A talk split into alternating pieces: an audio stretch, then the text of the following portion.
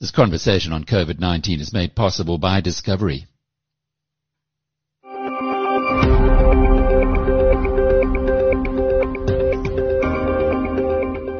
Hello, I'm Alec Hogg, and welcome to episode 62 of Inside COVID-19.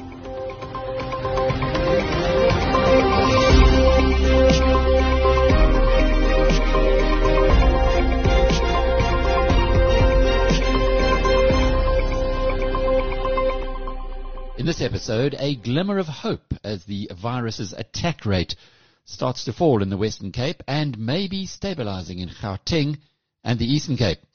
We'll have an insider's view from ICU specialist Dr. Vespina Demopoulos. We'll also hear from the owner of a 500-seater restaurant. He is one of 2,000 KZN businessmen who've banded together to fight Santam on business interruption insurance. And here's some good news for South Africans looking for a previously unaffordable, luxurious holiday in the bush, as we hear from a high-end game lodge that's offering bargain rates to offset the loss of international tourists. Inside COVID-19 from BizNews. South Africa's coronavirus mortalities rose above 5,000 on Sunday, with the unfortunate milestone offsetting some good news that the 85 reported mortalities were the lowest of any day since July the 4th and well below last Thursday's record of 216. Erratic reporting, however, tells us it's far too early to draw any conclusions from the data. South Africa's new daily cases are being reported at between 13,000 and 13,500 that's down slightly on the peak of 13,674 that was set on July the 9th. The country's net active cases, however, are still rising at around 5,000 per day, and at Sunday's 168,000, put South Africa as the fifth highest country of any in the world. Here's more detail from Dr. Ron Whelan, Chief Commercial Officer at Discovery Health as we go into another week, start another week, run of this COVID pandemic, it seems as though the situation in provinces outside of the Western Cape is now accelerating and getting a lot more difficult. What feedback are you seeing? Yeah, it's certainly interesting times, Alec. In fact, the very latest numbers I mean, let's start with South Africa firstly. South Africa's trajectory continues to remain serious and concerning. Globally, we now have the fifth highest total number of infections, which is a concern.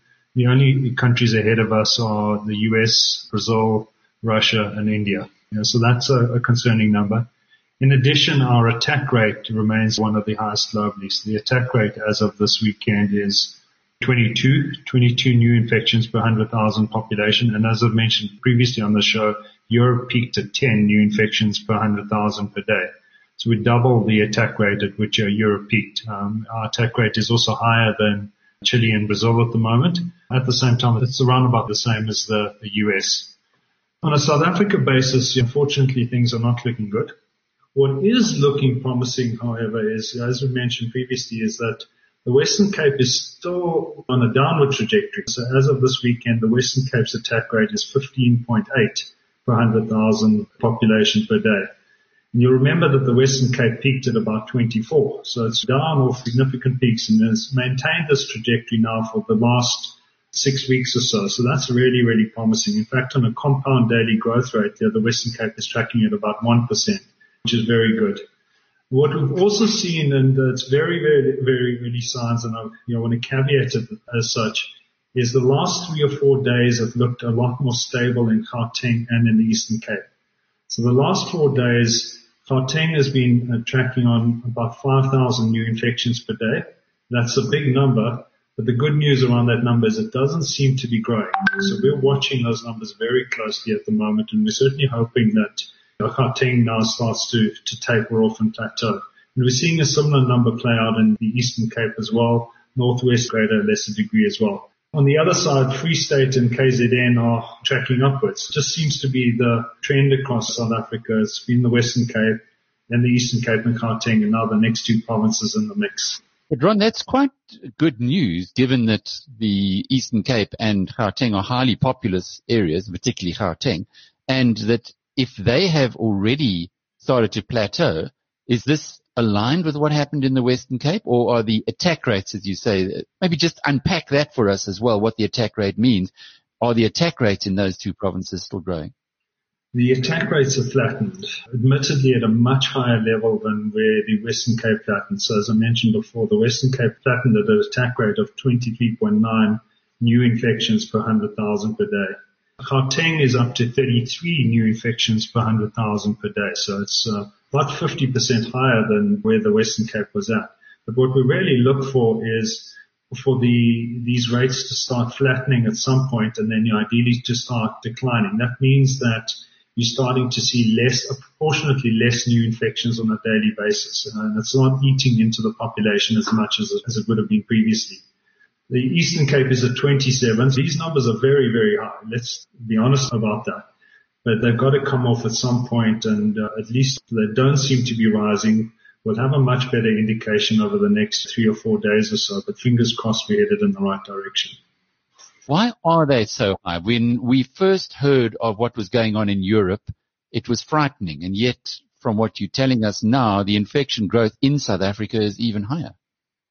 The reality is that we're working in a different environment in, in South Africa. Often this happens in you know, highly densely populated areas and the virus obviously spreads from one person to the next. So we're very dense in, in many areas in South Africa. I think secondly, remember Europe's attack rates were recorded in a lockdown environment. So when Europe was, was starting out, it was largely lockdown across Europe. You'll remember South Africa's infection rates when we were in lockdown were extremely low. We were low, as low as your South Korea at the time. Um, so our attack rates are in a very different environment to what Europe was in when they were recording their attack rates. What is interesting about our attack rates is they're almost identical on a national basis to the US at the moment. Uh, so the US is also tracking at around about 20, 22 new infections per 100,000 per day. And you can see that the US economy is largely open again. People are about their, their business. So we're seeing quite similar trends across the US. That's still relative to the 100,000 people that it's a percentage of. Very small. What happens here? You, you're a medical doctor. Does everybody get sick? Is that when the virus ends or do only some of us get sick? Yeah, I think you're pointing to this point around herd immunity and uh, lots of debate happening around herd immunity at the moment. And yeah, the principle around you know, herd immunity is that the virus has relatively less opportunity to attack, to pass on. And obviously if more people have already had the virus and are immune to the virus, then the virus has less opportunity to be passed on. That's called the susceptible population. So in actuarial models, I'll, I'll speak about the susceptible population. A susceptible population is a population that the virus can then go ahead and attack. And if people have got antibodies, you know, through herd immunity, through immunity over a period of time, it, it eventually frizzles out. Inside COVID-19 from BizNews. The last time we spoke with Dr. Vespina Demopoulos was in April this year. Well, Vespina, lots has happened since then.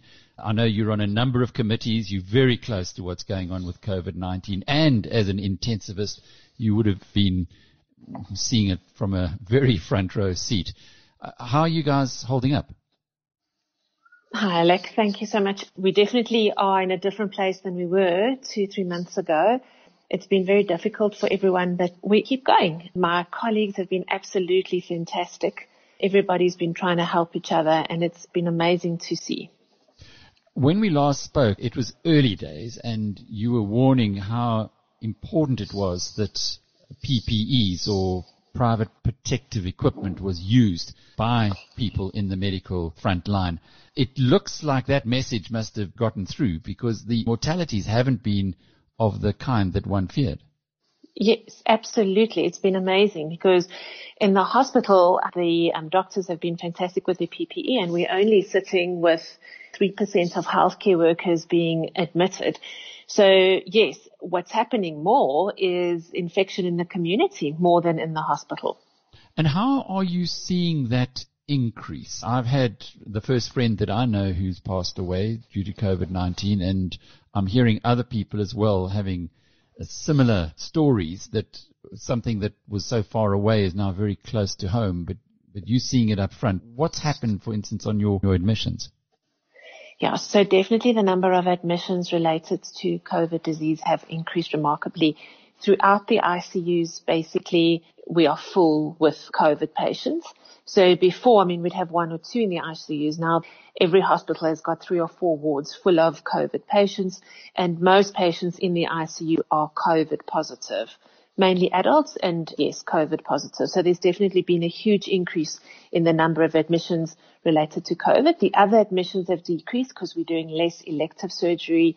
People are scared to come to the hospital. But yeah, mainly COVID has filled the hospitals, private and state. And are the facilities holding up? So for now, I think we are, especially in the private sector. The state sector is a bit difficult. I mean, I don't work there currently, but just discussing with colleagues of mine, they're definitely running out of space and they are opening new wards. But for now, we still okay. And there's certain facilities that have opened up, you know, like Nasrec and in the Cape, there's other facilities that are opening up. So for now, we're okay, but I think we're almost not okay, if you understand what I'm saying. Getting close to capacity.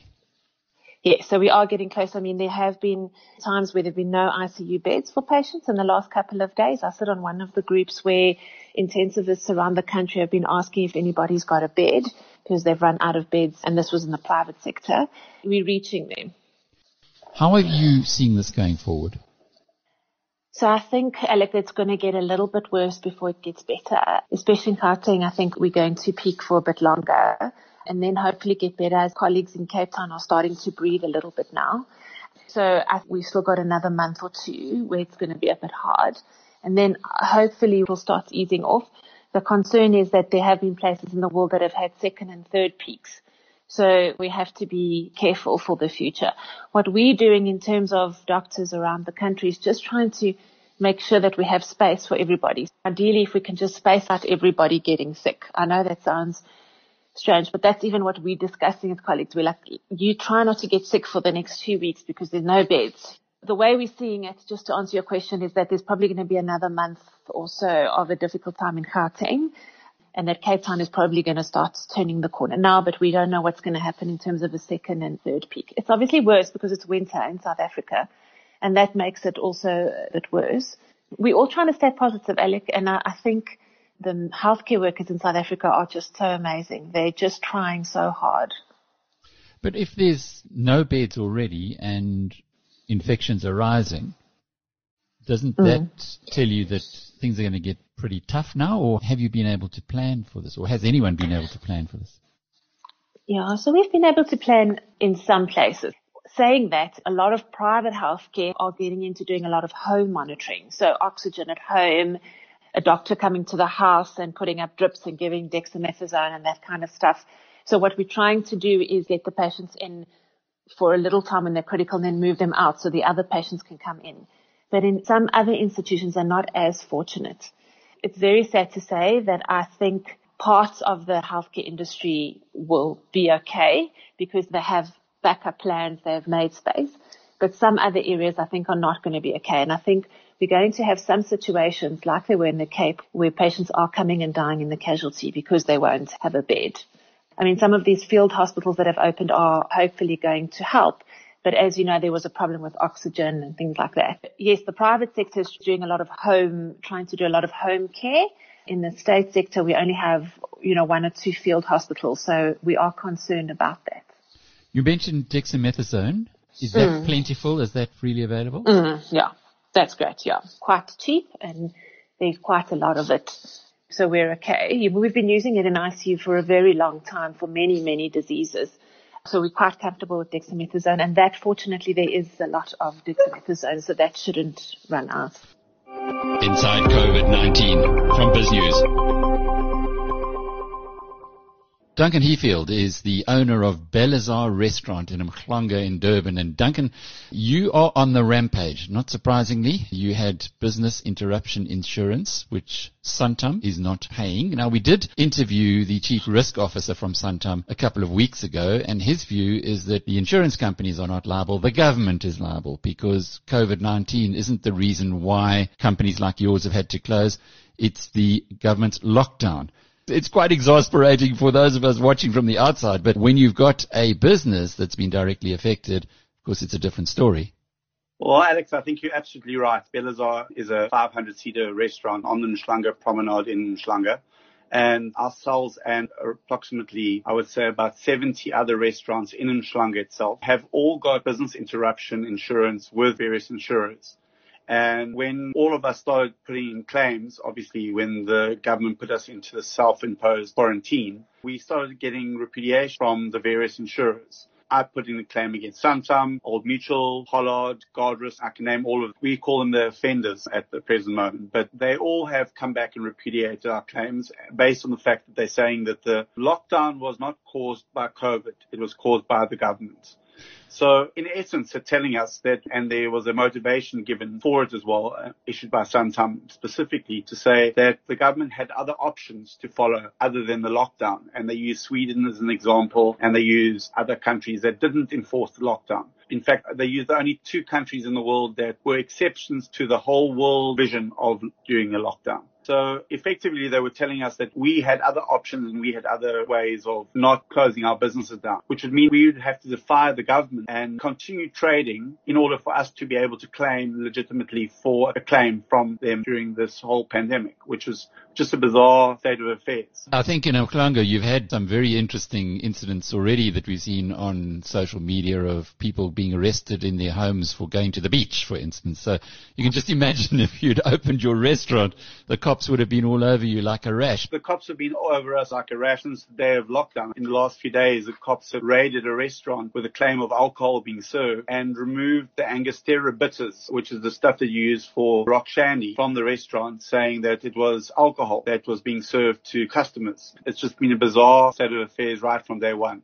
What does your broker say about all of this? Our broker says that we 100% in the right. And our broker said that we are a hospitality business and we specifically chose a hospitality policy which was looked at, it was briefed at, it was specifically designed to meet the needs of the hospitality industry during this period of time. The other issue, which is the main point of contention, is the infectious disease cause, which is in our policies. And in the Santam policy, which I'm sure you've seen and I'm sure read, it says that if there's an infectious disease or notifiable disease within a 50 kilometer radius and is deemed so by a local authority, and your business is closed as a result of that, you are covered in terms of your business interruption insurance. Santam has now changed that and they've now gone into various different ways and jargon explaining that it had to be on site. But our question is why would you put a 50 kilometer radius in a clause in your contract if you intended it to be on my premises of my restaurant and was sold to me in that respect? Duncan, um, just to take it forward a little bit, clearly if every single one of the businesses who had business interruption claims were to take the insurance company to court, they could probably wait you out. Have you joined with others in a class action? Yes, we have. In the beginning stages of this whole situation, I obviously sought counsel to go on against Santam on my own back, um, on the advice of my broker to have a look at this. And I went and had consultations with various senior counsel in Durban and specifically insurance specialists that look at policies and deal with the insurance industry. And the original opinions they gave me were that my contract and my policy with Santam was almost clad tight sound in that they owed me the claim that I was putting forward. And then obviously a lot of the other hospitality institutions in Umhlanga and Durban started reaching out and through our own internal networks, we found that I'm not the only one. There are hundreds of them out there. So WhatsApp group started and eventually we started looking for legal firms and people to represent us. But the problem with the legal firms is that it costs a lot of money. Take it to Santam or any of the insurers to court and as you said, they can string us out for ages. It costs a lot of money to be able to take each of us individually on. There's a matter in Cape Town that just took place where I think Guardrisk took on an individual restaurant and the court, I think, awarded the costs to the plaintiff. But it cost the plaintiff a lot of money to get to that stage. And with the restaurants being in the beleaguered state they are at the moment, and not only restaurants, the hotels, the bed and breakfasts, the coffee shops, the bakeries, the list just continues, is they didn't have the money to each individually go and fight Santam, which Santam might have to do, and that might be their strategy. So we approached RMB attorneys and on a contingency basis, they agreed with the assistance of the senior counsel that have given them advice that to represent us with the five main insurers individually and to try and litigate the insurers in precedent matters. So in other words, not only in the case of the Cape Town matter where it was related to one specific restaurant versus insurer, is to go more on the principle of what is it, they call it the declaratory order and have that as a much wider, broader stroke, which would have benefit for many more of us than just one individual restaurant. Inside COVID-19 from BizNews. The tourism industry has been hit particularly hard by the COVID-19 lockdown. The Tourism Business Council of South Africa has estimated that the industry is losing 750 million rands a day and that many jobs will be permanently lost. As South Africa's borders have been closed, no international tourists are allowed to enter at the moment. Amid this, a new super luxury game lodge, Cheetah Plains, was launched by businessman Jaapie van Niekerk. Van Niekerk told Linda van Tilburg of BizNews that lodges geared for the international market are struggling, and in the meantime, South Africans can benefit as he is one of many reducing rates for locals to keep the wolf from the door. You know, the decision was made three years ago, so to, to build the place, and it's a new concept. When you say lodge, it's not really a lodge like in the traditional lodge where you have a dining room and eight rooms, you know, we have joint facilities. It's a different kind of concept. We weren't brave, you know, because who in the world could foresee three years ago that we're going to have an international lockdown, an international pandemic. This caught the whole world by surprise. It's not something that anyone could foresee even a month before, you know, we heard about, about it the first time. It's, it's affecting tourism all over the world. International borders are closed. Up to very recently, provincial borders were closed. But our market is an international market. We're not really a South African market. Although currently we are um, marketing for the South Africans at discounted rates and, you know, uh, just to get some expenses paid and try to keep as many jobs as possible open at, at Cheetah Plains in the industry. Um, how badly are you affected by it? No, in the worst possible way. We have zero, uh, 100% of our business is the international tourism market, upmarket international tourism market. And like myself and, uh, and the big names in the business, Londolozis, Gitos, MalaMalas, Alliance Sands, etc., etc., we all basically mothballed our businesses. Uh, we can't trade. There's no international uh, travels. I've got uh, very wealthy friends from uh, from Russia that wanted to come. Got their own private jet that'll place, fly straight into Kruger International from Moscow. And uh, they're all well connected. I gave them the Civil Aviation Authorities application contact person. They just blocked everywhere. They said under no circumstances will they allow any tourism travel into South Africa at all. So no, it's been very badly handled, I think, by the South African government. I think their decisions are sort of a, a blanket uh, decision, and I think that if they start applying their minds, then they can really allow limit international travel in a very safe way. Our market that we serve is usually the guy, the couple, the family that flies in with their own private jet. They will fly to Kruger International and then we will pick them up a small airplane or helicopter to take them to Cheetah Plains. Now, they still have to go through customs and immigration, unfortunately, that they have to do. But again, you know, social distancing, limited contact is there. The, the correct protocols, wash your hands, sanitize, social distancing, all that, um, uh, you know, can be done and we can easily put those things in place uh, to prevent the spreading of any coronavirus. And anyway, we will recommend to our clients that three days before they depart to do a corona test and to have that case with them on hand. And uh, that's what we do with our staff basically on a very regular basis. And we all go for tests regularly to make sure no one's got the virus. And how do you survive? Did you keep all the people on that were working for you? We've got wonderful staff, you know. We obviously you know, had to break them the news that we won't be able to pay our full salaries and try to keep as many jobs as we can, cut our expenses to the absolute minimum. And, uh, you know, for, for months now, I've been feeding uh, tutor from my other sources of income, which fortunately I do have. A lot of my colleagues in or businesses in the industry, they only have tourism as their income and they are battling and it's very, very hard. Know, the banks are breathing in your neck.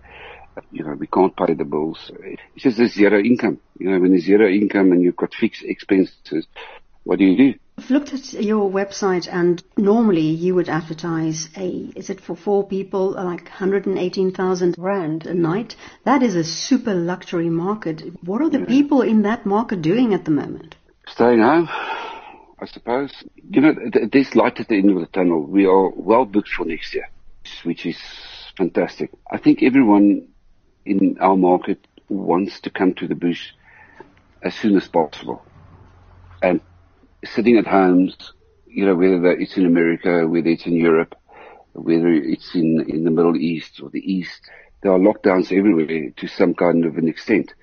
But uh, our clients have, in the travel industry, the feedback we get is that the clients are desperate to get to, to the bush and they can't wait for the borders to open. Is there a bit of a silver lining at the moment for South Africans? You said you lowered your rates for local people. We have some uptake, not a lot. Like I said, that just keeps the wolf from the door. The silver lining for South African travel is, if I'm a South African, I would use this opportunity to come and visit this super luxurious places, which normally a the average South African cannot afford.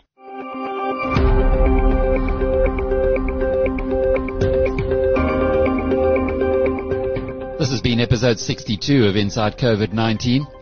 The full interviews of the highlights that are featured in this podcast are available separately on the biznews.com website or app. Thanks for being with us. I'm Alec Hogg. Until tomorrow, cheerio.